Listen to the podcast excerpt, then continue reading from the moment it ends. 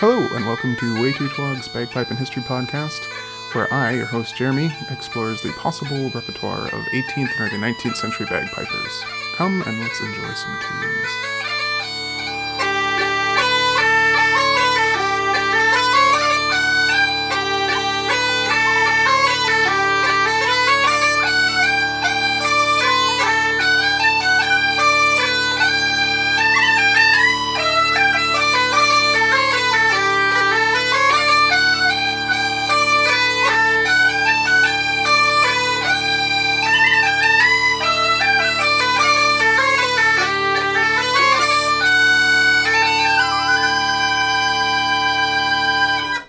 Hello, and welcome to an introductory episode for Waytootwag's Bagpipe and History Podcast.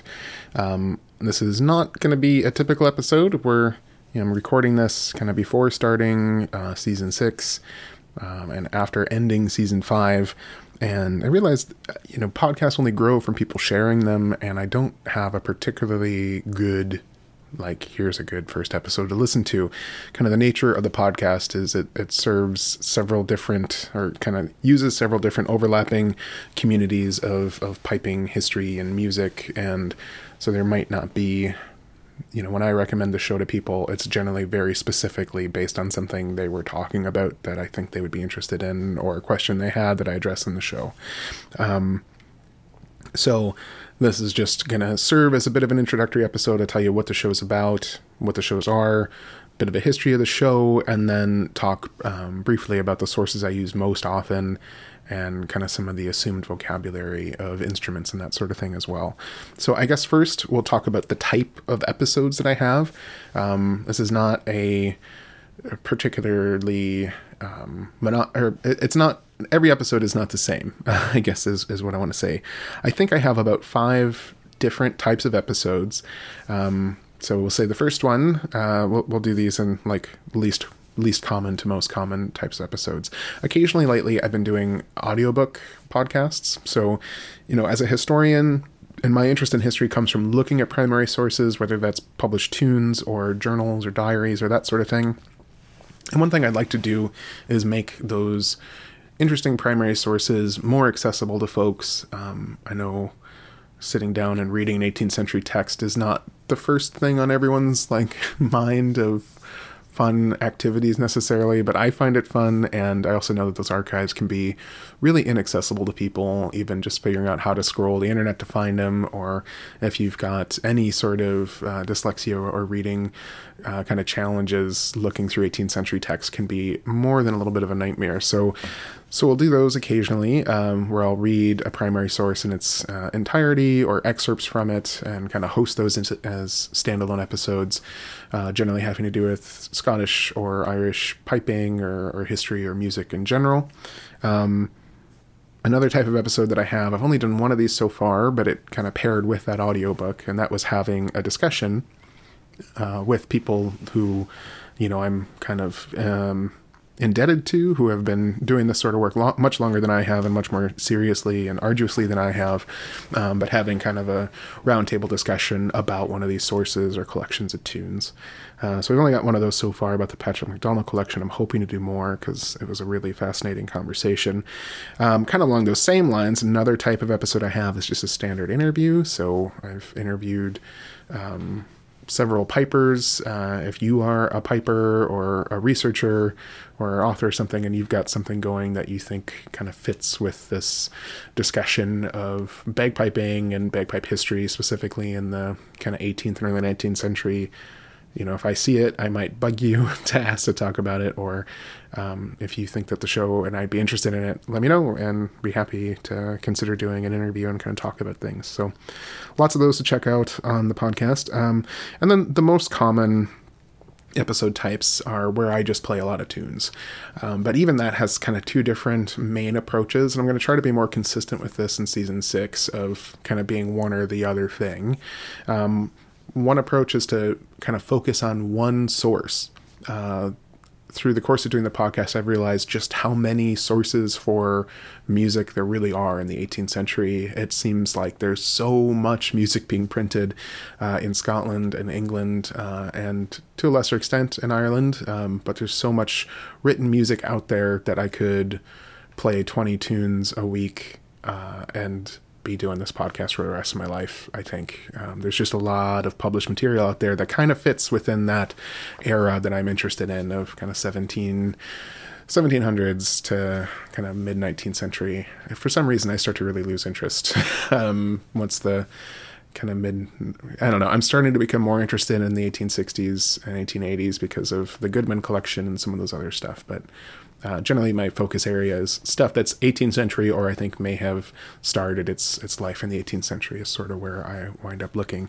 Anyway, so some of these music episodes, I'll just play tunes from one source. So one printed source, that'll be sort of what holds the episode together, occasionally playing interesting concordances or other versions of tunes, if I think that's interesting. Or kind of going off on a tangent if there's a story related to that source. That has been known to happen several times. Sometimes it's following a single composer or music printer.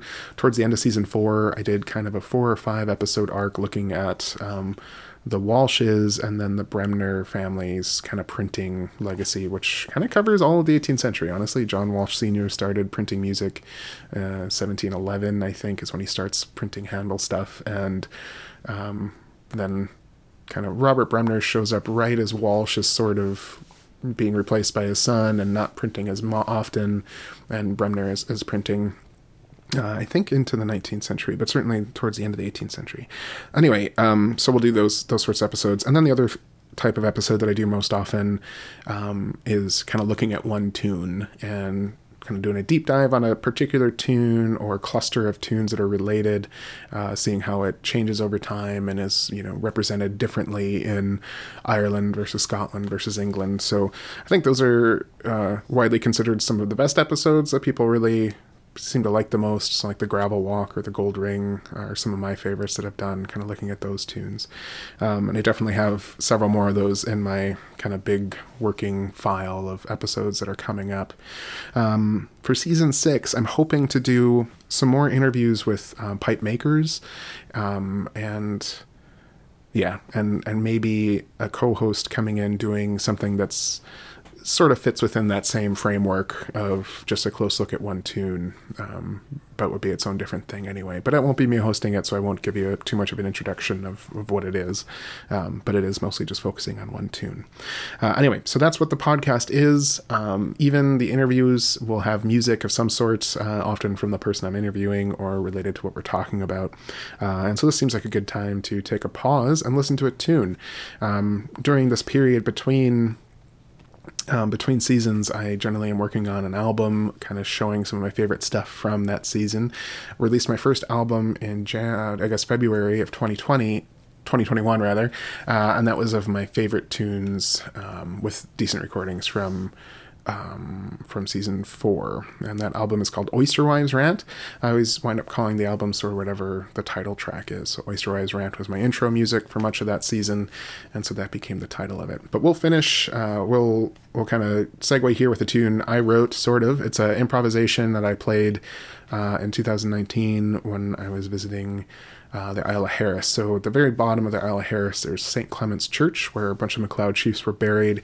It's beautiful, kind of fascinating church, and when we were there, I wanted to see it because I'm not 100% sure that this happened based on the history of the place and timing of the Reformation, but I thought that the MacCrimmon pipers to Clan MacLeod may have played there for funerals and things, and so I wanted to go and play some tunes there, and so this is it. This is a recording I made, and it wound up being the final track of Oysterwives Rant, that album from 2021. So anyway, here is improvisation on St. Clement's Church on the Isle of Harris.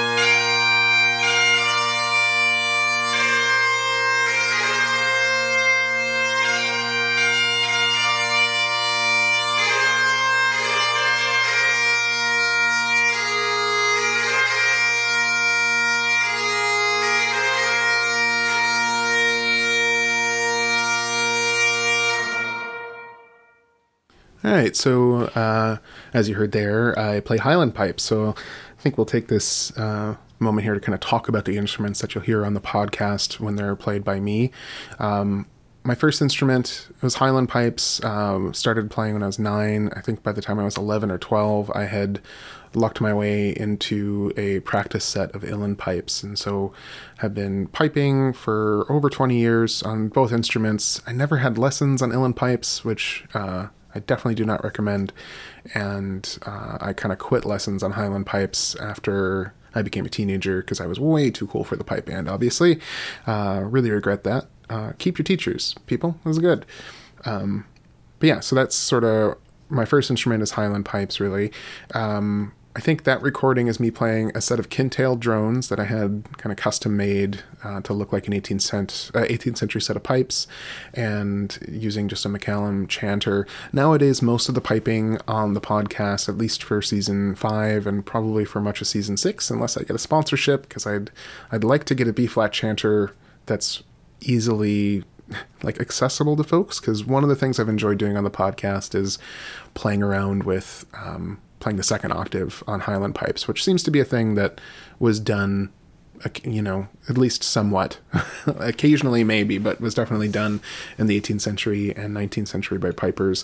And my setup right now is using a Hardy chanter from the 60s, and every time I need a new reed, it's sort of a crapshoot if I can get it to work, and it takes a long time setting it up. It'd be a lot easier if I just had a new B-flat chanter where I could have a reliable system. Also, that way I could give advice to people that wanted to replicate it. So if you make bagpipes or know people that do, and you want to just, yeah, looking for that sponsorship to like be able to help people also play those high Bs and high Cs.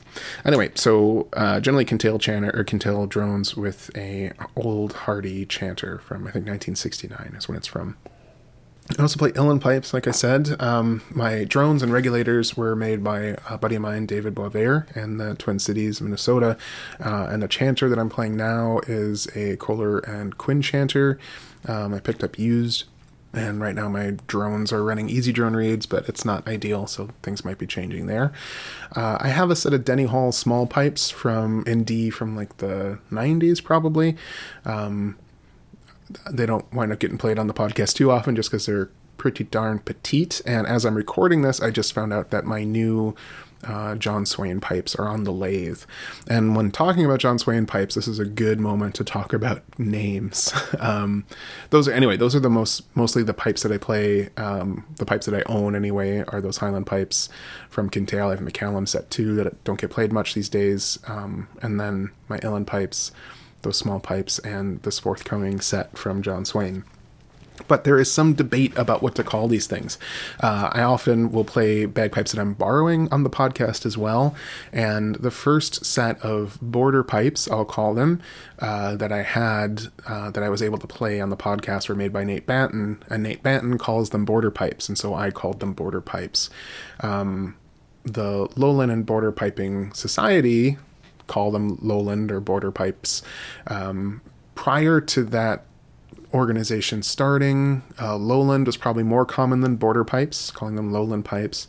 One of the challenges with that instrument is that it seems like the oldest names for them are so specific that they aren't, they're like very geographically specific. So, for example, in a lot of historic records and people playing them in the 19th century and 18th century and early 20th century in Scotland, rather than calling them border pipes or lowland pipes, it would just be bellows pipes. But of course, there are other bellows pipes other than lowland pipes, and there are lowland pipes that don't use a bellows. So it's not an ideal naming convention. John Swain makes this slightly more confusing by calling border pipes, which are really kind of more of a European French style pipe. He calls border pipes with like the tuning and the tone of them. And I'm getting a set of those. So the pipes I'm getting from John Swain will be what he calls border pipes in G. And I'm also getting what he calls his Lowland chanter in A, because the Lowland chanter really works well with Illan pipes. So anyway, but that's what I wind up calling them border pipes or lowland pipes kind of interchangeably. Historically, you'd see cold wind pipes occasionally. Bellows pipes is a common name for them. At this point, I've been saying border pipes for long. That's probably what I'm going to wind up calling them. But that's where it comes from. Often there's... I have realized that there is a shorthand that people use that kind of confused me and has turned into something of a meme of calling these instruments not pipes, but just the geographical region they're from. And I'm not a fan of that. And I'll tell you why, I guess. The idea of calling, rather than calling Illan pipes, calling Illan pipes, rather than calling them Illans, that's sort of not the same deal, because Illan is just Irish for elbow. But it sort of is the same problem, right? Illans. Well, these are my Illans. Well, that means you're saying my elbows. That doesn't make a lot of sense. So Illan pipes does make sense. Illans doesn't. And it gets significantly worse if you start referring to Highland bagpipes as your Highlands. I get that it's a shorthand, but just as an American piper who gets a little bit worried about Americans kind of claiming everything for themselves and not kind of acknowledging where things come from, calling Highland pipes Highlands just kind of claims a whole region and people as oh no, this is all the Highlands are is this instrument to me. It's not an actual place populated by people. And borders, the same thing, kind of referring to border pipes as borders makes an already confusing named instrument even more confusing and misleading, and kind of erases that the borders exist and that there are people there and that sort of thing to me a little bit. I get that it's shorthand, people have nicknames for stuff, but just if you have ever, it seems like the various arguments on the internet about this is somebody just can't even fathom why this would bother anyone or why this is wrong. And that's why it's wrong. It's that the borders is a place that people live at. It's not an instrument, right? That's all. Anyway, those are my instruments. I also play a lot of whistles, probably continue to play a lot of whistles on the podcast. One of my goals is to eventually get a flageolet or, the 18th century equivalent of penny whistles, but that's probably a long way off. I play a low whistle too, which is just totally a cheating non-18th century instrument, but it works. It works, and it's good for when I need to just rip through a couple different settings of things is sort of what I do with that. And lately I've been playing a fair amount of jaw harp on the podcast as well. Jaw harps or trumps or all kinds of different names. Technically, I suppose I play a morjang, which is sort of the Indian version of a jaw harp, but really that is the version that was the jaw harp of choice in the 18th century in Europe and in Canada, where it was probably the #1 instrument. So use those things quite a bit. They show up in kind of discussions of Scottish music, so it feels like a good fit, and it sounds good as well. And those are my main instruments. I've also recently picked up a harp, but it is in pretty serious disrepair, so I don't know if I'll ever get that thing working. But we might hear a harp on the podcast, but I don't know who the maker is. It is a kind of secondhand harp that my wife had when she was a very young child as a reward for taking piano lessons that she didn't actually wind up taking up, but I'm very excited to have a harp around. We'll see how it goes. Anyway, speaking of Illan pipes and border pipes and jaw harps, I guess this is as good a time as any for a intermission here. So this is going to be one of my favorite tunes, Mr. Preston's Hornpipe. It was a popular tune, technically I suppose an English hornpipe from Lancashire, and it's the opening track on my second album, Pay the Pipe Maker, which came out in November. That was my hope, was that selling copies of Pay the Pipe Maker would help to offset the cost of getting that second chanter from John Swain. I'm getting a set of student pipes. As I mentioned, I'm a PhD candidate, so don't have a ton of disposable income, and we're just about there. I think we're about, it's been out for almost 2 months now, and it has made, I think I've sold $300 worth of copies, and the extra chanter is probably going to cost $400 or something like that. So it's getting there. So that's pretty exciting. Anyway, here is Mr. Preston's Hornpipe, and then when we come back, we'll talk a little bit more about the podcast.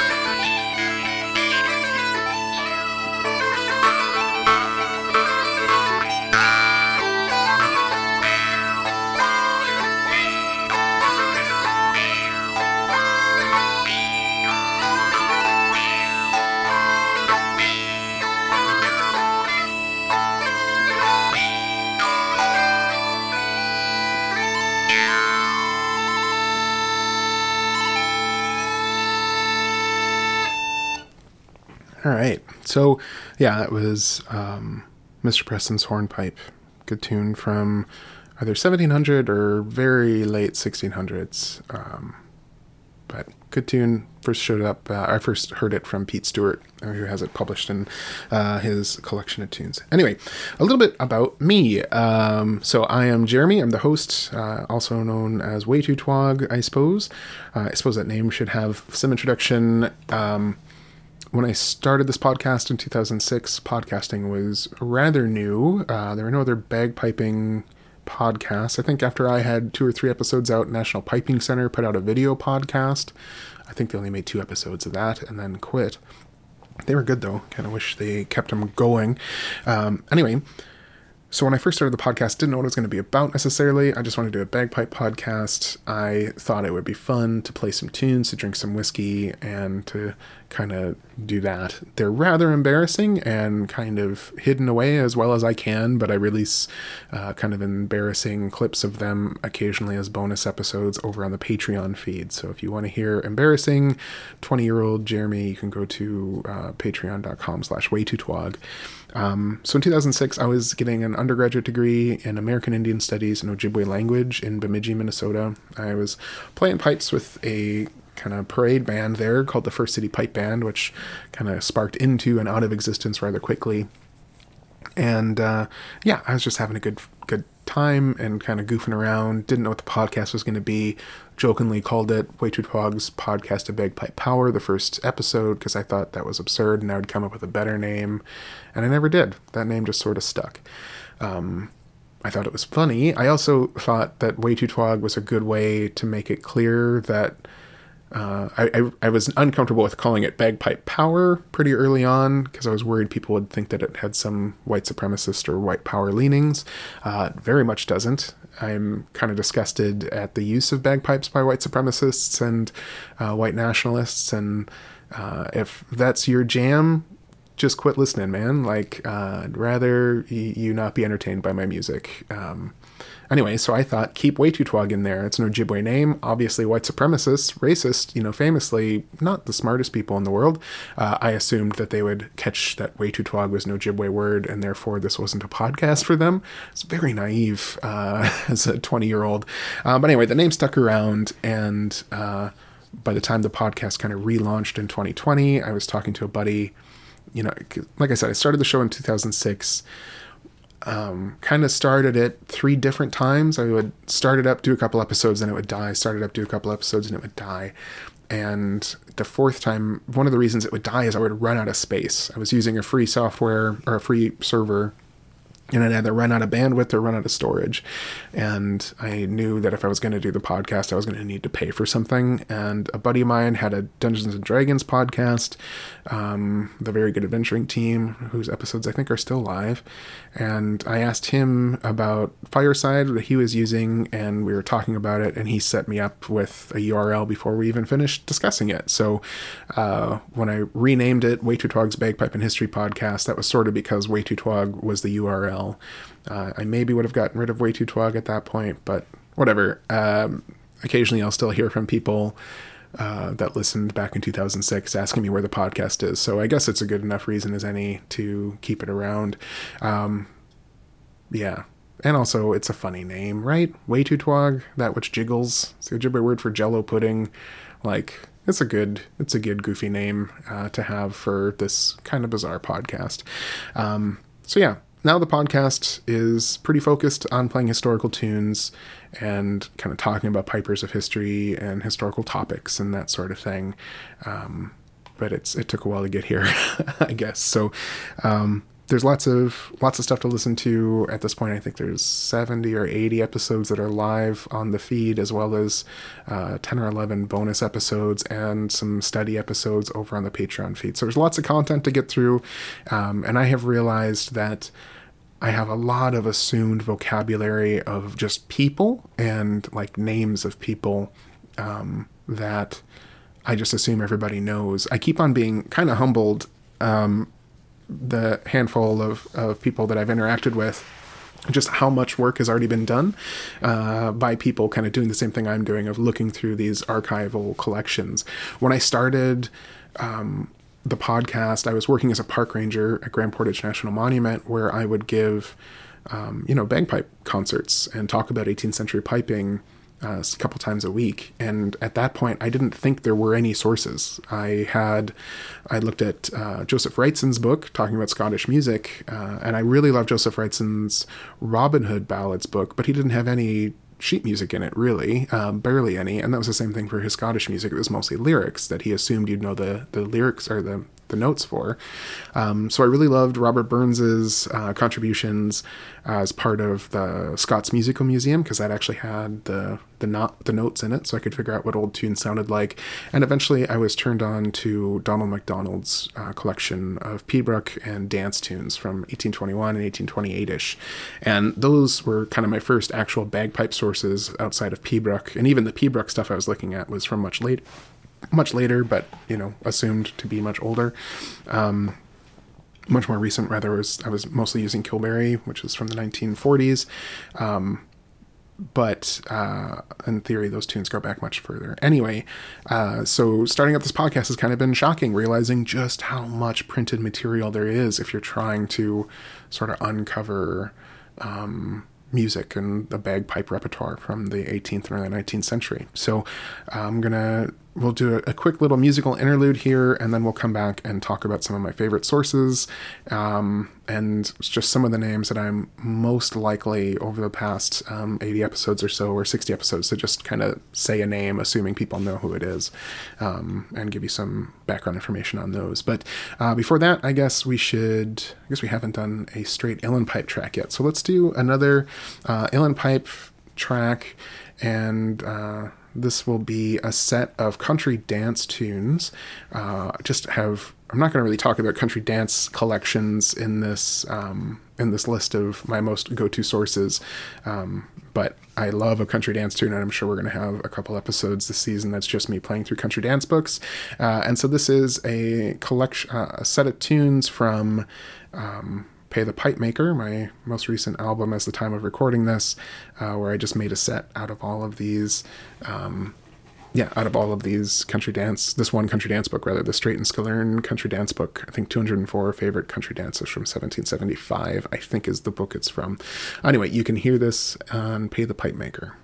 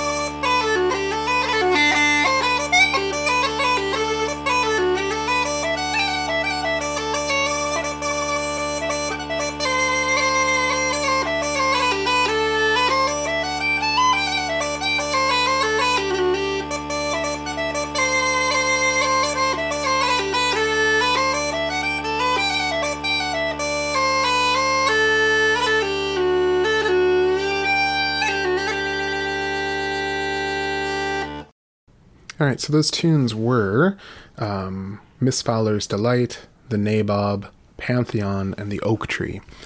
Just lovely tunes. Love going to those country dance books.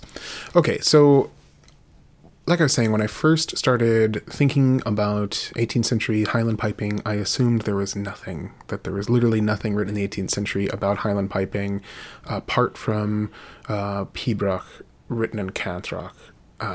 And that's not the case. There's a lot of things written for and from Highland piping in the 18th century. There's more in the 19th century, but the reality is that the 18th century was sort of a booming time for mass print media. And so while there might not be a ton of music written for pipes explicitly, there's lots of printed music that is playable on pipes with minor or major revisions.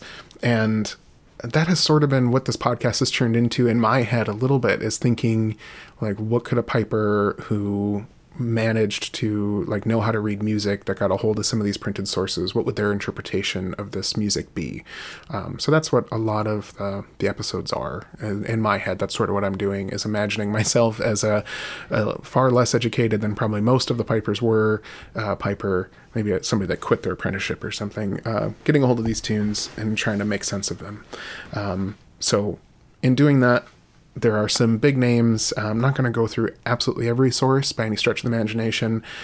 These are just all the names that I think are important, or that I kind of reference, assuming people know. And I'm going to go through this in roughly chronological order. These are sources that I continually return to. So believe it or not, at this point, if you've never listened to this podcast before, if this is your first episode, I would recommend pausing. Go find another episode to listen to. I really like the season finale episodes, are generally pretty good for season 4, season 5. Listen to those, kind of get a feel for what the show is, and then maybe come back and listen to the rest of this. The next bit of this podcast episode is really going to be me listing off all the sources I use and kind of why they're interesting, where they're from, without a lot of music. I'll finish with a big, long, wicked cool set of Patrick MacDonald tunes on small pipes, but there's going to be a lot of me talking without a lot of music, which is not indicative of what this podcast generally is. So if this is your first time, go check something else out. I recommend those season finales. If not, then hang out and refamiliarize yourself with these texts. And if you already knew a bunch of stuff about these texts that I'm not saying, something that's really important, send me an email about it at waytootwag@gmail.com. Anyway, let's get on with my list of sources. So my interest is in the 18th century, but I have occasionally been pulled much earlier than that, especially kind of looking at and talking with Pete Stewart about some of the works that he's looking at. I find myself continually playing users from the 1600s. But even before talking with Pete much, John Playford is a name that I will talk about often. So Pete Stewart is a live and breathing researcher and bagpiper, and the editor for Lowland, for the Common Stock, which is the kind of newsletter for the Lowland and Border Piping Society. So I shouldn't have him in this list of people, but this is listed chronologically, and he keeps on getting me interested in playing 1500 stuff. Anyway, so there'll be a link to some of his books. He has a couple books that are particularly well-researched that kind of focus on music in different eras. So his early period one, The Day at Daw, covers 1400 to 1715, and then Welcome Home, My Dearie covers 1690 to 1900. Great collections of research and tunes in there. Anyway, so let's go to the actual historical authors, the sources that I use a lot. Playford is sort of the first one that I wind up referring to a fair amount. John Playford published a bunch of tune collections and kind of dance instructions called The Dancing Master. He starts publishing in 1651, and he kind of does it for a long time. I think he has a child who's also Playford doing it. Eventually he is sort of replaced by John Walsh in competition for printing music. John Walsh Sr. kind of starts printing music around 1690. In 1711, he starts printing Handel's music, which gives Walsh a pretty huge kind of upper edge in the print music scene. Walsh is in London, or in England anyway, I'm pretty sure in London. John Walsh has a son, also named John Walsh, so things get a little bit confusing. It seems like John Walsh Jr. sort of starts doing a lot more of the printing by 1730, and has some collections of Scottish country dance music around 1750, which is when I start really using his stuff. Jumping over to Ireland, this is around the time, kind of the oldest collection of Irish tunes that I look at is from John and William Neal's Celebrated Irish Tunes. That was printed in 1724. Some lovely tunes. There's some Carolan stuff in there. There's really, as far as I know, the only of Carolan's music, who's a famous harp player in Ireland. It's the only tunes that were published that Carolan supposedly composed while he was still alive. There's lots of Carolan tunes that are printed well after he dies, but Carolan died in 1738. This book was published in 1724. Anyway, so those are Irish tunes. There's nowhere near as much stuff printed in Ireland as there is in England and Scotland, but there is some. There is some, and it's all pretty dang good. But John William Neal's collection, pretty important. John Walsh, pretty important. John Walsh, like I said, I had kind of a 3 or 4 episode arc talking about the Bremner family, and John Walsh kind of got a big chunk of that episode as well in season 4. So you can check that stuff out there if you want. Okay, let's go to 1725, which seems like an arbitrary date to pick, but this is when Alan Ramsay first does The Gentle Shepherd, which is sort of one of these folk music operas in Scotland. Alan Ramsay just gets no... feels like he doesn't get the respect he deserves. He's essentially Robert Burns, a couple generations before Robert Burns, of taking traditional Scottish folk songs, putting poetry to them, putting new lyrics to them, and that sort of thing. Published a bunch of songs in a book called Tea Table Miscellany, a series, and... but mostly his publications didn't have the sheet music for it, just had the words, but it was published in a separate book that I have linked. All these things I'm talking about, there are links to, where you can go look at them on your own right. Another source kind of around the same time, right when Alan Ramsay's getting going, William McGibbon is also starting to publish stuff. William McGibbon and James Oswald are very similar characters in my head. They both are playing Scottish music, but with kind of that Italian influence, where like that was where all the real hip music was coming from, was Italy, and people were trying to copy that sound and kind of do things with an Italian flair. William McGibbon did it starting around 1726. He dies in the 1750s. James Oswald starts doing that in 1745 in his Caledonian Pocket Companions. McGibbon winds up being an important character where even around the time of the American Revolution, people are advertising that they've got McGibbon stuff being sold in Boston, where they're importing music written by William McGibbon 20 years after he died. Still good stuff. I wound up playing him a lot more in season 4 than season 5. I'm hoping to get back to playing McGibbon. I find that McGibbon's a little bit more achievable than James Oswald, who came about, they were contemporaries for a couple of years, but he's sort of 20 years later is how I think about it. Going back to 1727, so if McGibbon is active from, say, 1726 to 1755, we're going to go backwards in time a little bit, back to Daniel Wright and 1727. This is another collection that it just feels like everything is in. It's called Aria de Camera, being a collection of Scotch, Irish, and Welsh airs for the violin and German flute. Daniel Wright is sort of who's credited with creating it, but it mentions that it's got Mr. Alex Urquhart from Edinburgh, Dermot O'Connor from Limerick, and a Welsh performer as well, whose name, Mr. Hugh Edwards of Carmarthenshire, I think is how you say that. Useful source. Lots of good tunes in there, especially season 4. I wound up kind of going back to that well and finding stuff in there a lot.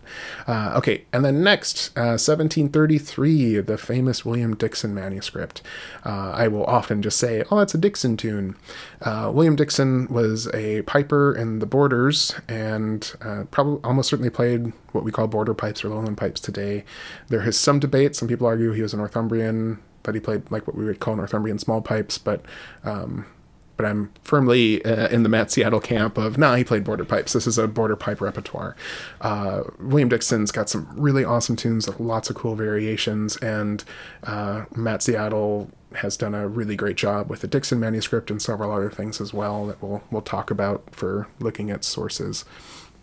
Anyway, so that's 1733, the William Dixon manuscript, and you really start to see a lot of tunes show up, and they're kind of replicated between William Dixon and then this next person we're going to talk about, David Young, who is a fiddler and dancing master and just had beautiful penmanship. There's a handful of manuscripts floating around from David Young. I think the first one is the Drummond Castle manuscript from 1734. There's also the MacFarlane manuscript from the 1740s. But these are beautiful dance tunes, and like I said, they often have the same, like the same tunes that William Dixon is doing. You'll see in David Young, kind of different settings for often. So cool sources. Often we'll go back to that David Young well. All right, and now 1743, we have the first official bagpipe thing, bagpipe instructional thing at the time. And this is from John Gaffigan, Gaffigan's complete tutor for the pastoral or new bagpipe. So essentially, this is an Illan pipe tutor from 1743. So long before the name Illan is really being used to describe this instrument, arguably before they're really recognizable as Illan pipes. Obviously, pastoral pipes are slightly different than Union or Illan pipes in that they have a foot on them that means you can get that leading note. So sort of like a Highland pipe chanter goes from G up to high A without thinking about it too hard, because you can also get up to high B, high C, and high D. But mostly when we play today, it's got that low G up to high A. With an Illan pipe chanter, you kind of start with, you don't get that lead-in note, that low G equivalent, which generally is a C for Illan pipes. But with pastoral chanters, they've got this extra foot on there. So rather than closing it off and playing it kind of staccato like you do with Illan pipes often, you'd have that long note, so you can get that lead-in note. Anyway, so John Gaffigan's tutor, lovely collection of tunes in there. Published in 1743. I've talked about Robert Bremner a couple times, but I'd say he really gets his start in the 1750s. He publishes a funny kind of critique, and he publishes a lot. I've really enjoyed, there's like a 3 or 4 episode arc talking about the Bremner family that I'm pretty proud of, I think, from season 4. I guess I haven't gone back and re-listened to it, but I was proud of it when I was doing it and did a lot of research for it, kind of looking at Bremner's beginnings as somebody trying to fix church music in Scotland, to just kind of moving to London and selling music, and eventually publishing the first tutorial on how to play the guitar in Scotland, which was probably written by his brother James Bremner, who wound up emigrating to Philadelphia, I think, and playing music with somebody who wound up signing the Declaration of Independence. So interesting family. Okay, 1760, the next bagpipe thing. I haven't actually used this too much, but I definitely refer to this man a lot, and that's Joseph MacDonald. Joseph MacDonald's complete theory of the Scots Highland bagpipe. He is the brother of Patrick MacDonald, who published one of the most robust collection of Highland pipe tunes in the 18th century. But Joseph MacDonald wrote this tutorial essentially on, the complete theory on Scots Highland bagpipe. It's largely about Pibroch, but it's not just about Pibroch. I keep meaning to do it as an audiobook.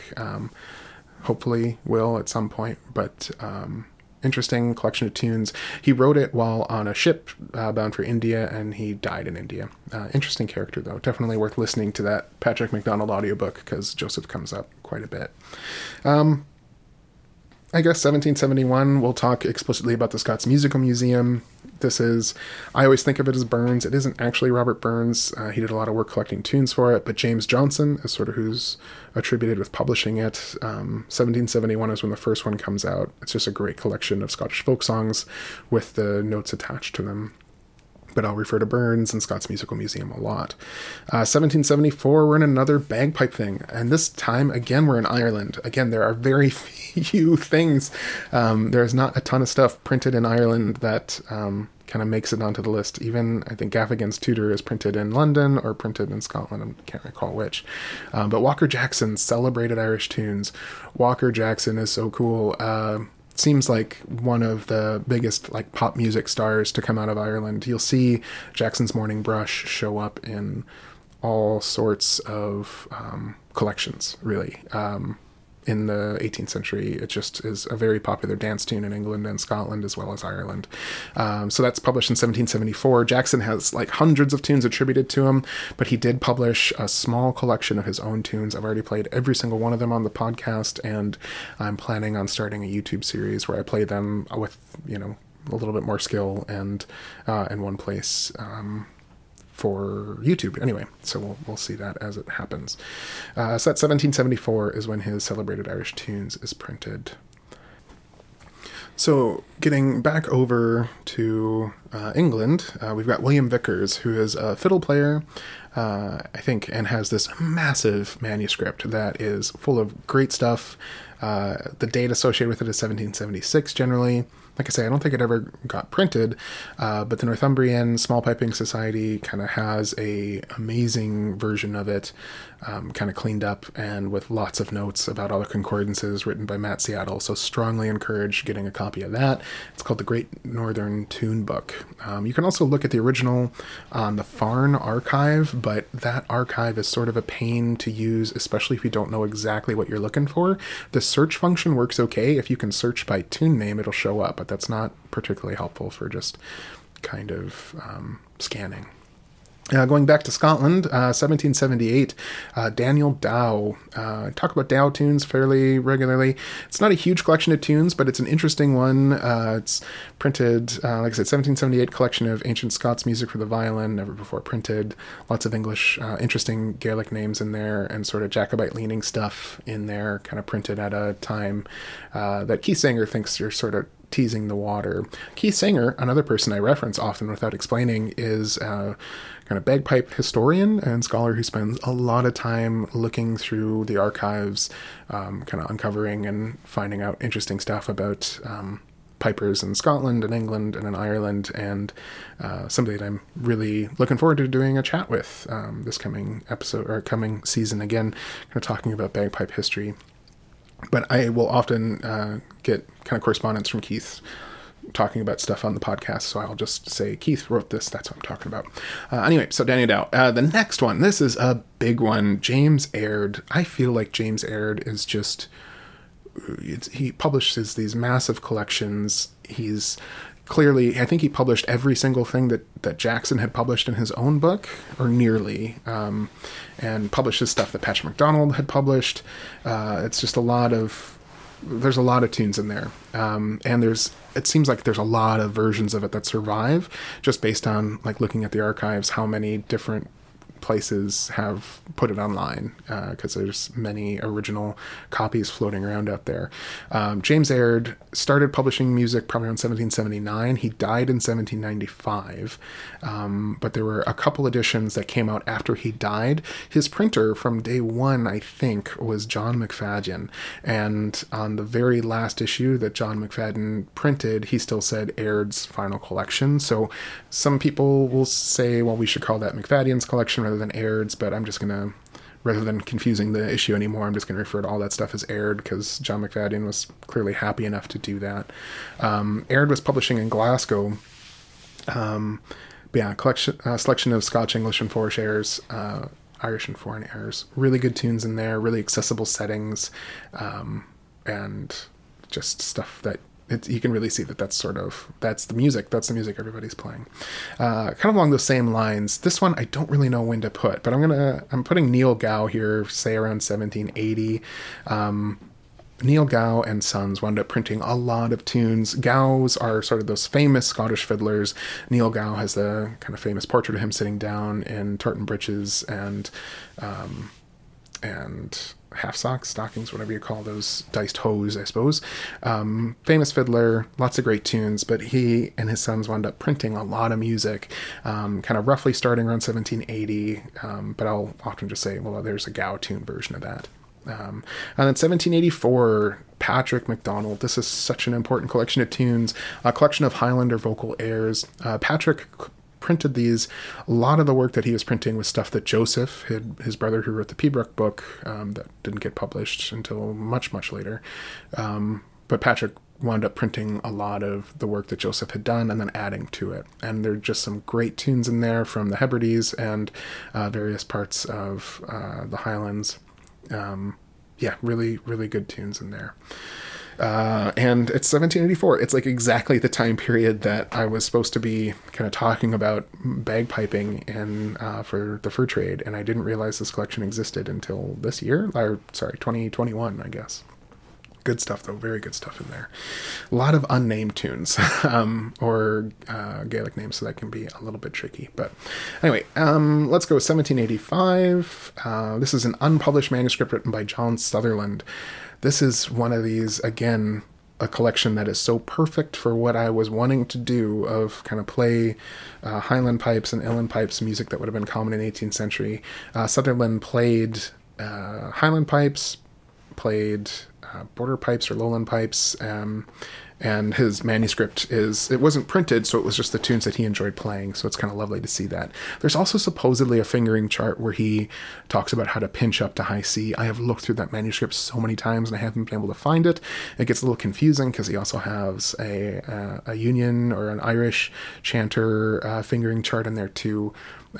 But lots of cool tunes in there. It's sort of the holy grail for understanding how music that was popular at the time makes its way into bagpipes in the 18th century and across different, these borders of, well, that's Irish music or that's Scottish music, is like kind of blown out of the water that's a thing in John Sutherland's manuscript from Aberdeenshire. All right, 1795. The Caledonian and Hibernian Muse collections are published around that time, all by family, Samuel Ann and Peter Thompson. I'd love to know more about this family. They published a bunch of good country dance books as well. But these Caledonian Muse and Hibernian Muse collections are cool in that they've got kind of essays about Scottish history that are sort of questionable, and then a little bit better essay on Irish history and a good collection of Carolan tunes, which might be a collection of tunes that Carolan's offspring had of Carolan's own compositions. So we've already done that as an audiobook and played through some of them, but it's another source that shows up pretty regularly. 1790, so the 1790s is an interesting time for music. 1792, there's this Belfast Harp Festival where all of the traditional old Irish harpers come together to play, and this organization sent Edward Bunting to record their tunes and eventually package it as a more accessible piano score in 1796. This means that score is pretty frustrating to look at if you don't play piano, but if you don't play piano, if you're willing to do the work of kind of moving where the key is, there's some really incredible Irish music in Edward Bunting's various books. So it's a general collection of Irish tunes, I think is what it's called. General collection of ancient Irish music. These wind up continually being published until 1840. There's, I think, the last edition that comes out. There's been really cool work being done by Simon Chadwick, who goes and plays through not Bunting's transcriptions, but Bunting's live notes of it. But Bunting's a name I will reference often, but nowhere near as often as I reference this next guy, O'Farrell. O'Farrell's first name is a bit of a mystery. Don't know it for sure. I think I've seen Porrick kind of suggested as a possible first name, but I can't recall right now. So most people just refer to him as O'Farrell. I know that the kind of naming convention in Irish is that you kind of follow what the person said, and O'Farrell said O'Farrell and Farrell when he was speaking in English or writing in English, whereas Carolan seemingly only used O'Carolan when he was talking in Irish, but when he was in English, he used Carolan, so you don't use the O. I think that's how it works. Could be wrong. Anyway, O'Farrell published around 1800 this Tutor for Union Pipes, and that's a pretty cool collection of tunes, but really O'Farrell, I always say, is the guy who taught me how to play Inland Pipes, because he has this set of four pocket companions. O'Farrell was a piper, an Irish piper living in London and kind of playing for that cosmopolitan London crowd. Jerry O'Sullivan has put out a couple albums of only O'Farrell tunes. Nick Brown has put out an album of several O'Farrell tunes. I've got many O'Farrell tunes on my albums as well. Just great, great tunes, and definitely kind of playing and showing the scope of an Irish piper, especially when playing in London, where you've got to be able to play American tunes, Irish tunes, Scottish tunes, Welsh tunes, that sort of thing, but some really good music in there. And Pat Skye printed kind of lovely facsimile copy of both O'Farrell's Pocket Companions and his Tutor. I only had the Pocket Companion, but as I had kind of given up on the Heather Clark Tutor, and then I got O'Farrell's book, and I just played over and over and over again until I could figure some of that stuff out. O'Farrell's the first of kind of a trio of Irish pipers that lived in England or Scotland that published music, and I think the next one is Richard Fitzmaurice. I've been working my way playing through those tunes as well. Fitzmaurice's new collection of Irish tunes. He came out in several volumes, starting around 1805. The other one, Fitzmaurice's tunes are pretty conventionally like recognizable as Irish. The other one, John Murphy, started printing his in 1810. That's a collection of Irish airs and jigs with variations. There is some Irish stuff in there for sure, but there's a lot of tunes in there that are wild and seem to be Scottish, English, or just Murphy being a pretty imaginative, creative musician. So that's 1810. 1812, this is another incredible source that I'm just starting to use now, and this is an unpublished manuscript of original Highland airs collected at Ross, in 1812 by Eliza Ross. Again, lots of Highland piping tunes in there, and it seems like on Rossay, my gut is telling me that there's quite a few Rossay pipers that pinched up to high B and high C based on just how the music looks in Ross's manuscript. It's also one of the few sources we have on this list that's, you know, a woman, which is sort of kind of speaks to the 18th century ideas of gender and status and, you know, professionalization of women and things that they're allowed to do, unfortunately. But Eliza Ross was great. She's got a great collection of stuff here, and definitely tunes worth looking at. Okay, next, 1820, another kind of holy grail collection. This is the Robert Miller kind of unpublished manuscript. He worked on several books. One of the books is called A Collection of Pibrochs, Laments, Salutes, Marches, Reels, Trespays, principally adapted for the Great Highland Bagpipe. Miller, again, played Irish pipes, Highland pipes, kind of wound up inventing his own chanter to do extended ranges stuff. But it's, again, really great for seeing the variety of tunes that people were playing on the on bagpipes and from different traditions at the same time. But he's a piper from, I think, the Highlands, but from Scotland anyway. And principally, I think, is a Highland piper. All right, next. Another source. I don't actually talk about Coakley too much, but he has another complete instruction for the Union pipes from around 1820 or so. But yeah, I don't really talk about him too much. Okay, big one I've already talked about briefly. Donald MacDonald, 1821-ish is when that first collection comes out. That's the one where it's a collection of pibroch, but it begins with dance music, so everybody knows how he's writing it. 1828, MacDonald comes out with a collection of dance tunes as well, and I play through a bunch of those in Season 4. I've kind of been neglecting MacDonald lately, and I'm hoping to get back to him. I really like his settings for tunes. Some of the better-known people, like Angus Mackay, I'm not as fond of their settings. But Donald MacDonald, good pipe maker, and I really like his settings. 1840... Let's go John Rook. John Rook is a musician. This is another unpublished manuscript, but it's massive and has some kind of important details. There's been a reprinted one recently where somebody edited it and printed it, but I haven't gotten that yet. But I think John Rook played Northumbrian small pipes. He may have just played fiddle, but I know Rook is sort of used by Northumbrian small pipers a lot to find their sources. But there's, I mean, when I looked at John Rook's setting for The Highland Man Kissed His Granny or Kissed His Mother, that really kind of connected the dots between Gravel Walk and that tune to me. So anyway, really good setting. Already mentioned Angus Mackay. His book comes out in 1843, at least the one that I use the most, that Piper's Assistant, which is a collection of dance tunes. Shortly after that, William Gunn. This is another collection that I wind up playing from quite a lot. The Caledonian Repository of Music Adapted for the Bagpipes, 1854. John McLaughlin, The Piper's Assistant. I find myself using that collection a lot as well. So there's kind of a flood of Highland pipe stuff printed in the starting with 1820, there's a bunch of Highland pipe collections printed that I use. And then Canon Goodman. This is another name that I definitely reference. Goodman was a Irish piper and collected tunes shortly after and kind of in the aftermath of the famine in Ireland, and his collection is amazing. There's lots of really good stuff in there, and kind of if there's an Irish tune for it, there's a good chance that Goodman recorded it and it's in those collections. So I find at first I was ignoring Goodman because it's sort of after my frame of reference, but he's got a nice selection of Walker tunes, Walker Jackson tunes, and that aren't really anywhere else. So I've been playing through through Goodman more and more lately. Another one that's much later than I'm generally interested in, but collected everything, as Francis O'Neill. O'Neill has all of these big, massive books. He was a police officer in Chicago and an Irish piper, and collected tunes from seemingly every Irish musician in America, and went over to Ireland as well to kind of trade tunes and stuff back and forth. And finally, Archibald Campbell's, if I play Pibroch, I generally use the Kilberry Book of Kilmore.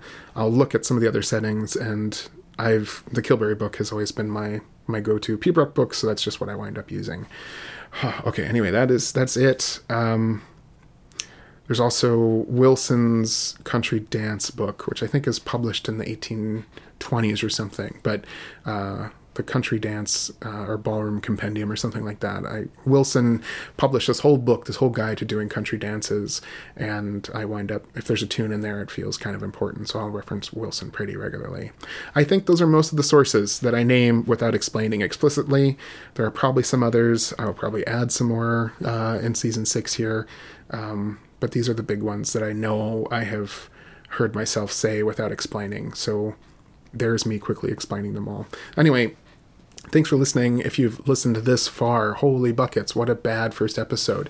So hopefully you didn't. Hopefully you went and listened to like some other episode, and then after a couple realized I kind of need to know who some of these people are.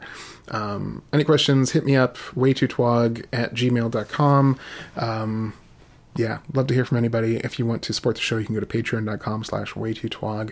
Let's go out on a tune I am working on for this next album, Bannocks of Barley Meal. So there's lots of tunes going to be on it. I'm trying to limit myself to 19 tunes per album at this point, because I feel like it makes me look a little bit less crazy, I suppose, than putting out albums that are like 37 long.